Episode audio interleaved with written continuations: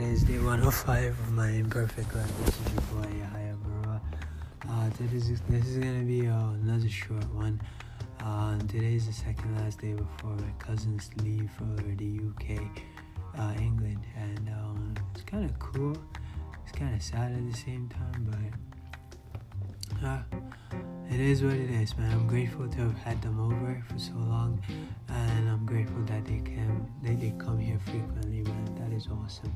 I feel like it is about time that I take a trip to England because you know I want to bring my girlfriend to meet that side of the family, and it'll be nice. I met her side of the family, so I feel like it'll be nice. So you know, when the time comes that ow that we decide we want to take the next step. Everybody knows who I'm taking the next step with, and everybody know on her side who she's taking the next step with.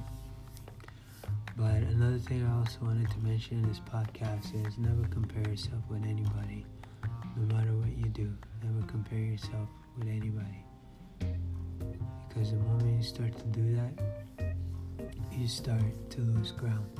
And you start to belittle yourself and what you're capable of and all of your achievements beforehand. And that's the worst possible thing you can do yourself. And your achievement and your goal and your service to humanity, in my personal opinion.